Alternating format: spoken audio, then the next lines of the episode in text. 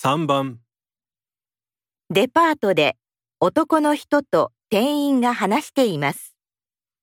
男の人はこの後いくら払いますか？すみません。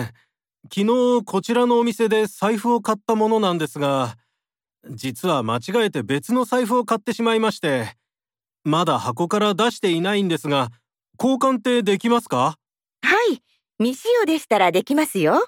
そうですかよかったですそれでこちらの財布が欲しかったものなんですが昨日お買い求めいただいたのが2万円の財布で、こちらの商品が1万5千円ですので、差額の5千円をお返しします。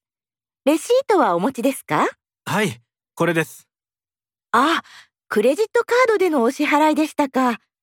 カードですと、一度2万円お返しして、改めて商品代を全額頂戴することになりますが、よろしいでしょうか？はい結構ですあ昨日1000円割引のクーポンをもらったんですがこれは使えますか？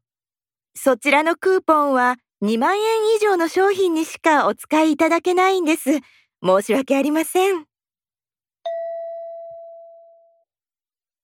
男の人はこの後いくら払いますか？